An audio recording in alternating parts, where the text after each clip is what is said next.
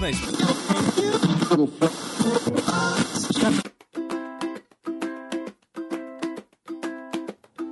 Hum, tá sentindo esse cheirinho de férias?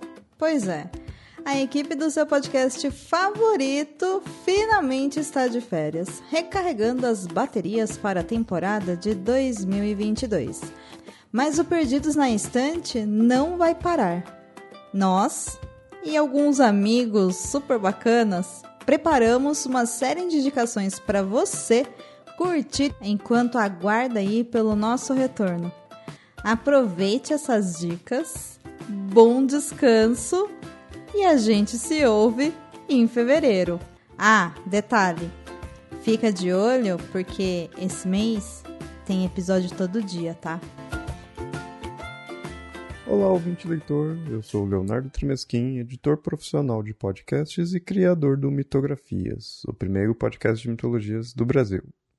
E a convite do pessoal do Perdidos na Estante, vim indicar uma adaptação. Talvez seja meio óbvio por ter sido lançado recentemente, mas não tinha como não indicar, pois é uma leitura que eu sempre amei desde a primeira vez que li e esperei por décadas uma boa adaptação. E finalmente tive. Hoje vou indicar Duna.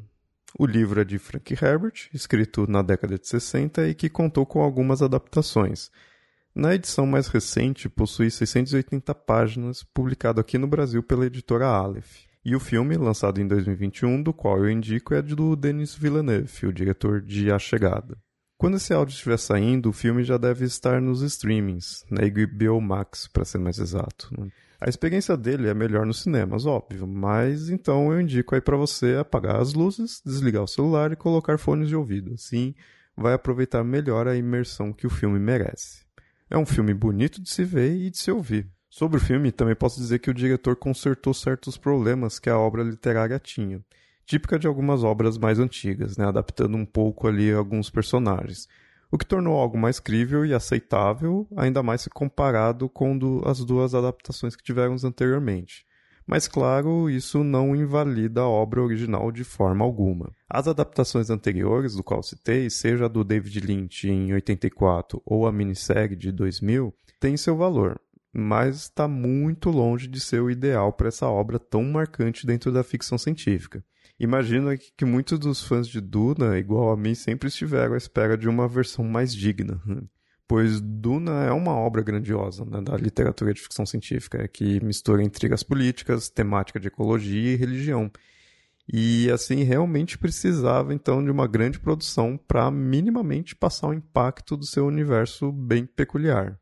Dessa forma, o Frank Herbert ele criou um dos pilares da ficção científica moderna, não se limitando a um único livro, pois essa obra ela também tem uma série de livros que continuam a história, Alguns são escritos pelo próprio autor, outros pelo filho dele.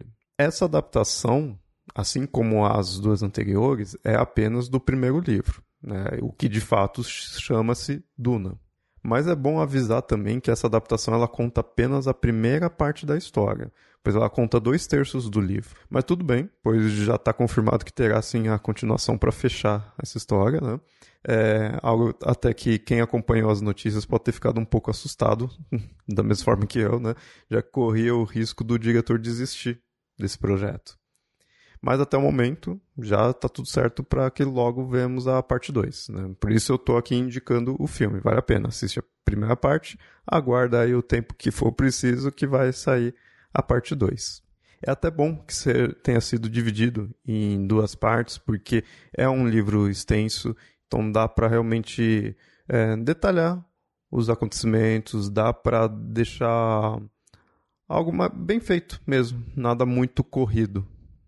E falando aí da obra em si, algo que me chama muita atenção em Duna é que, mesmo sendo uma obra sci-fi, em um universo onde a humanidade já alcançou a exploração espacial, o estilo ele sai do que a gente poderia esperar desse tipo pois não, não, se trata assim de confrontos com naves espaciais, né? A própria tecnologia na narrativa ali não é computadorizada, não há robôs ou algo do tipo. Mas isso tem um motivo, né? E a história se prende em conflitos entre casas nobres, né? num ambiente feudal, em meio a um planeta desértico, e daí o nome Duna, que produz uma importantíssima especiaria, que é indispensável para as viagens interplanetárias, né? E nesse mesmo planeta vivem grupos religiosos e gigantescos vermes de areia, que é algo bem marcante nessa obra. Essa é só a ambientação, né? Não vou contar mais nada aí para não dar spoilers, mas fica aqui a indicação, tanto do filme quanto da obra original, Duna, do Frank Herbert, e o filme do Denis Villeneuve. Faço questão de indicar, pois ainda que seja uma obra extremamente importante, eu vi várias pessoas que conheceram recentemente, seja pela nova edição, pela Aleph, ou principalmente aí pela vinda do filme, do Villeneuve. Quem sabe essa obra se torna ainda mais popular e venha para cá as obras que ainda restam serem traduzidas. E é isso. Leiam Duna e assistam a adaptação. Mesmo até as mais antigas, né? Quem sabe vale a pena até assistir. Mas principalmente esta que saiu agora há pouco. Essa realmente vale muito a pena. Fico por aqui. Esse episódio não seria possível sem a contribuição da Fernanda Cortez e demais pessoas que nos ajudam lá no Catarse e no PicPay. Quer ajudar a gente também? Então dá um pulinho lá no Catarse ou no PicPay e escolha a sua categoria.